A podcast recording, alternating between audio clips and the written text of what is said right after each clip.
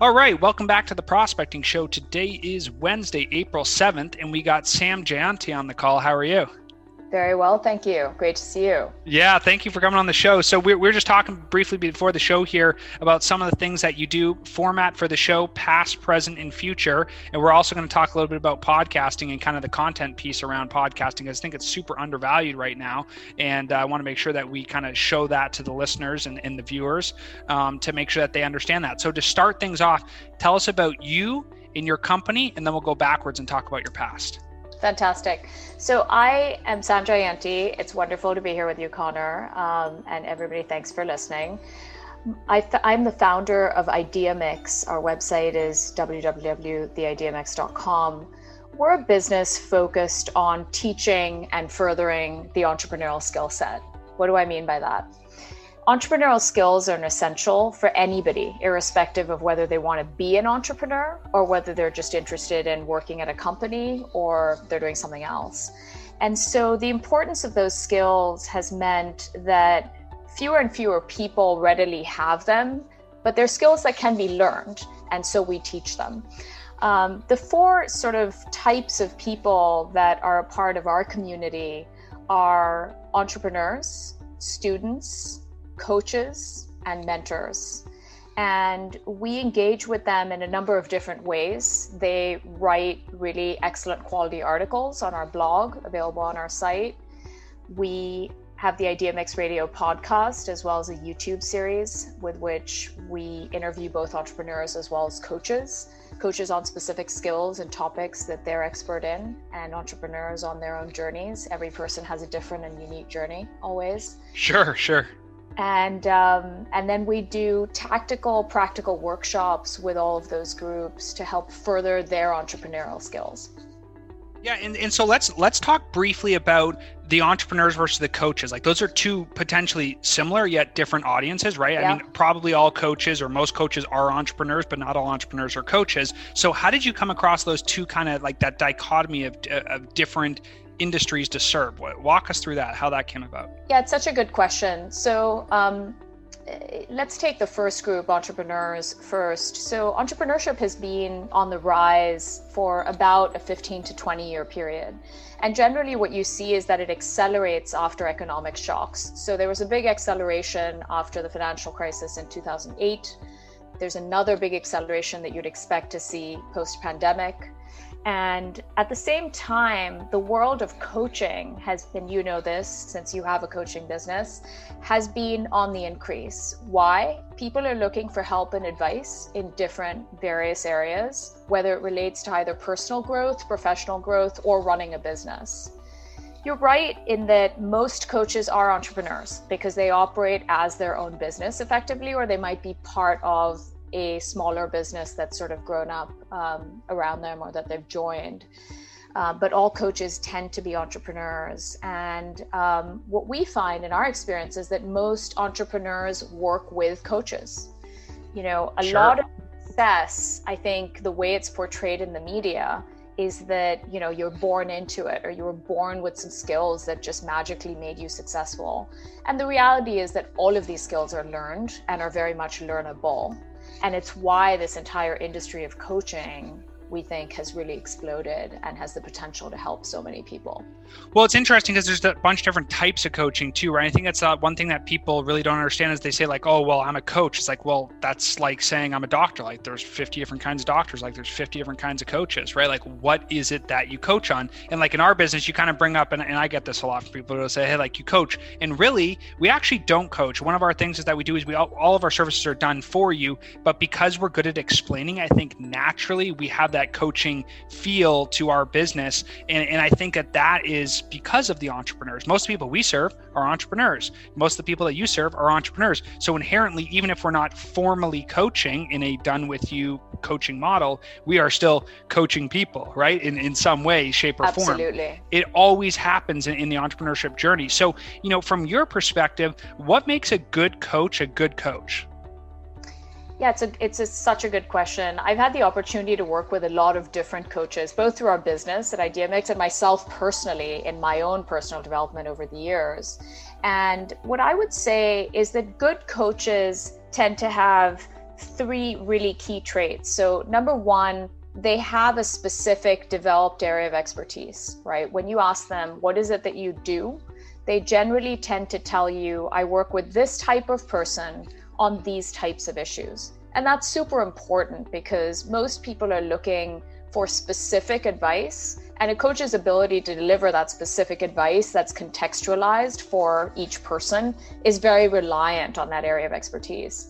The second is that you know whether people like it or not, coaching does involve this sort of blend and and you know you can move the dial sort of between these two polarities but there is always some element of personal with professional, right? Because who we are as professionals is so reliant on who we are as human beings.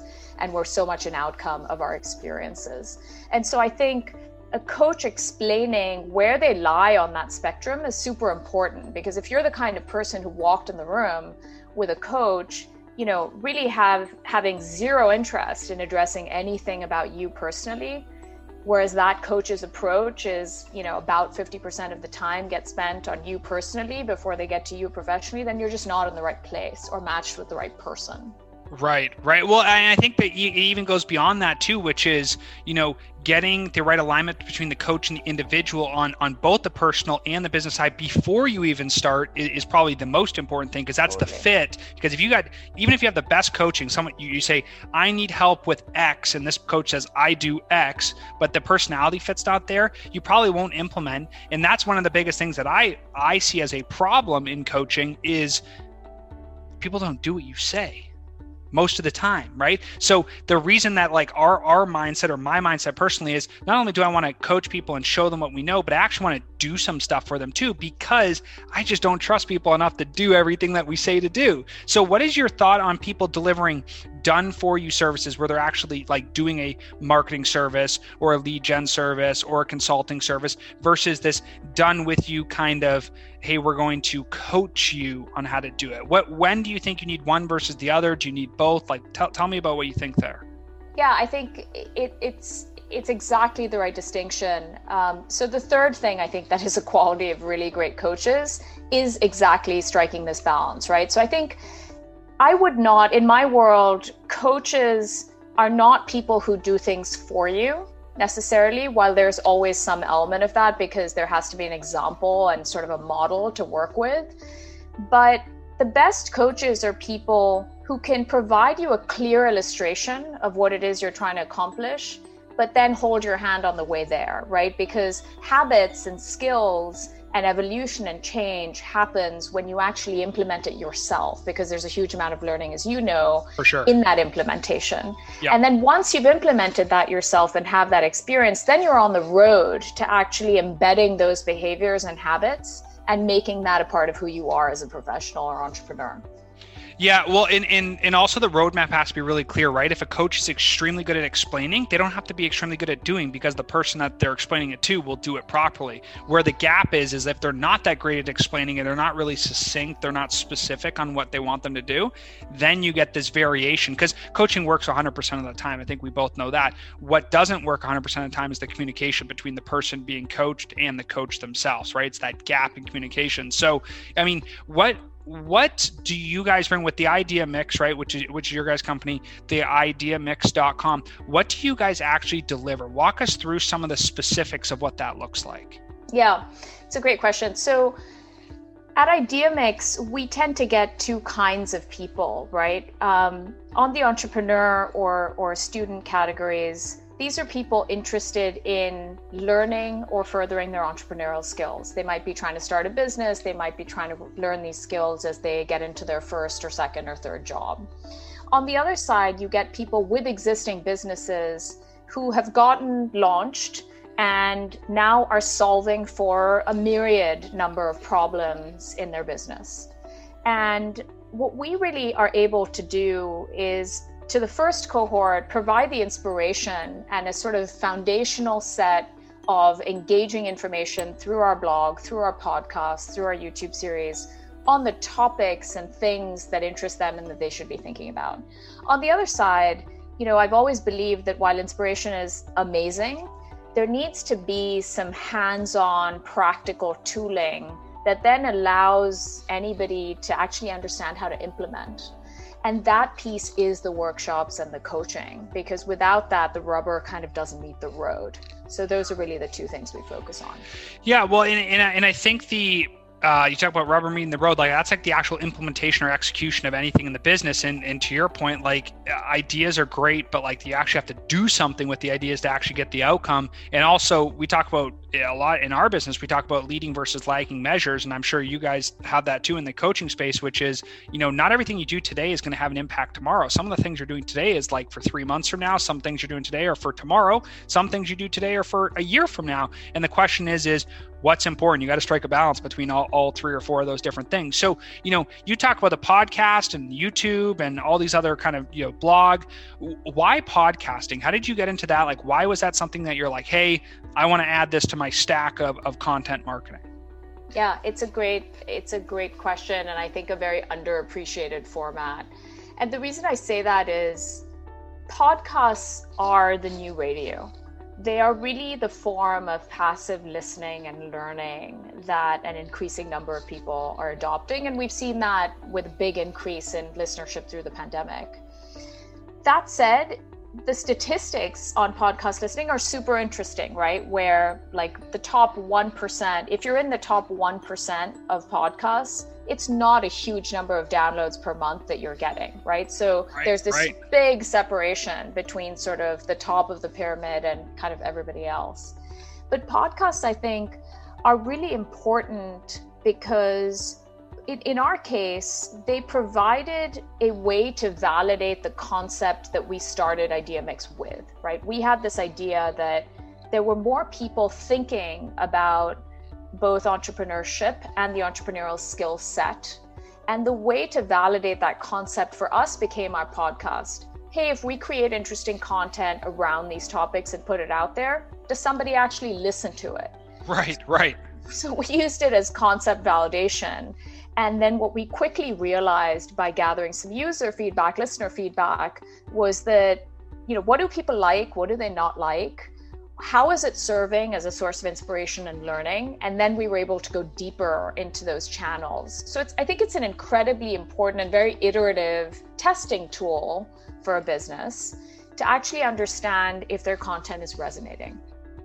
And, and do you think the format of the show really has an impact or do you think it's more just about the content of the show I think it has a huge impact. So, um, you know, partly because I'm a little bit of an ADD person myself, but um, but but also understanding that a lot of people out there are. We settled on a format that was 20 to 30 minutes for our podcast, and you know, 10 to 15 minutes for YouTube, and that was from understanding what the sweet spot of listening was in both of those formats. Of course, there are things that are shorter and things that are longer but you know our own attention span and then the data around how long do people actually listen for was super key. I also think with podcasts they give you the avenue to engage various kinds of audiences because it's not just the audio piece of the podcast right? Sure sure. recording a podcast on zoom and that could go up on youtube. Right. The transcription of the podcast could be a blog on your site, a blog post on your site. So it, it it's it's content that can be repurposed in a number of different ways and makes you know meets the consumer where they are because that way a person is reading it or consuming it in the way that they actually want to consume it yeah well i think i think that that's a big deal too right which is uh, everybody's format or the way that they like to learn is different. Some people like the long form YouTube. Some people like the mid form kind of podcast. Some people like short form. Some people like like IGTV, right? They just like those like kind of snippets, or, or just a standard, standard Instagram post with like your tip of the day, or they like the swiping and going through the um, the different tiles. Or some people just like you know emails. That's what one of the biggest things that we've done is we have a an email sequence, and people I get emails all the time like, "Hey, dude, this email was super funny. Thank you so much for sending it." You know what I mean? Yeah and or or valuable right? Someone's putting a value piece out there like hey i'm an expert in this category. I'm going to give you the information that i know about that category. So i definitely agree that format is a big deal. What what is the future look like for the IdeaMix? Like what what's up and coming? What do you think you're going to be delivering in the next like let's say six to 12 months? Talk to us about that.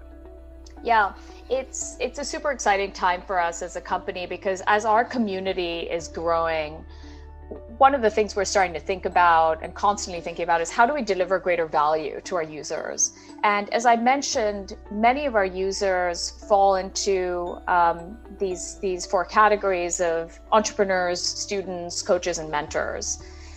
Often, and and and this is an interesting phenomenon I think about the world of coaching. The awareness now, and the pandemic has helped in this regard, that people need coaching in various ways, whether it relates to their personal or professional growth, has heightened as a result of the pandemic, you know, for all the obvious reasons. Sure. On the other hand, finding the right coach to work with still remains pretty difficult, right? Some of it you find through Instagram ads, some of it you find from research online, but most of the time, the people that you actually end up getting into a working relationship with come through referrals from trusted either work colleagues or friends. For sure. And it has to be easier than that to actually find the right fit for a coach that you want to work with. And so we're basically working on enabling that so that users and coaches can connect in a more seamless way. Yeah, in, in that kind of um pairing mentality of hey we're going to pair the the the problem and the solution together right? Like in a sales cycle or we're going to pro- pair the coach and the coachee together right? That is the ultimate like all dating platforms operate that way right? That's why they've been so successful. Like people have looked at uh, at dating as a whole and saying hey let's transactionalize let's find a way to make it more useful for people. And really all they did was put hey, here's person a here's person b let's put them together. Same thing with what you're doing. You're finding the, the right coach and the right person and matchmaking at the same time. And i think that's one of the pretty undervalued things that exist in, in the social world, right? Which is, hey, let's actually put people together in a place where they're going to be successful. So I, I 100% think that what you guys are doing is really neat. Um, for those of you listening to the prospecting show here, if you want to learn more, go to theideamix.com or you can reach Sam at sam, S-A-M, at theideamix.com. Um, before we wrap up the show here, is there anywhere else that you would recommend that people go to learn more about your platform and what you guys are doing? Absolutely. Um, for for podcast listeners, please check out IdeaMix Radio, available wherever you listen. And if you're a YouTube watcher, please check out IdeaMix Radio on YouTube.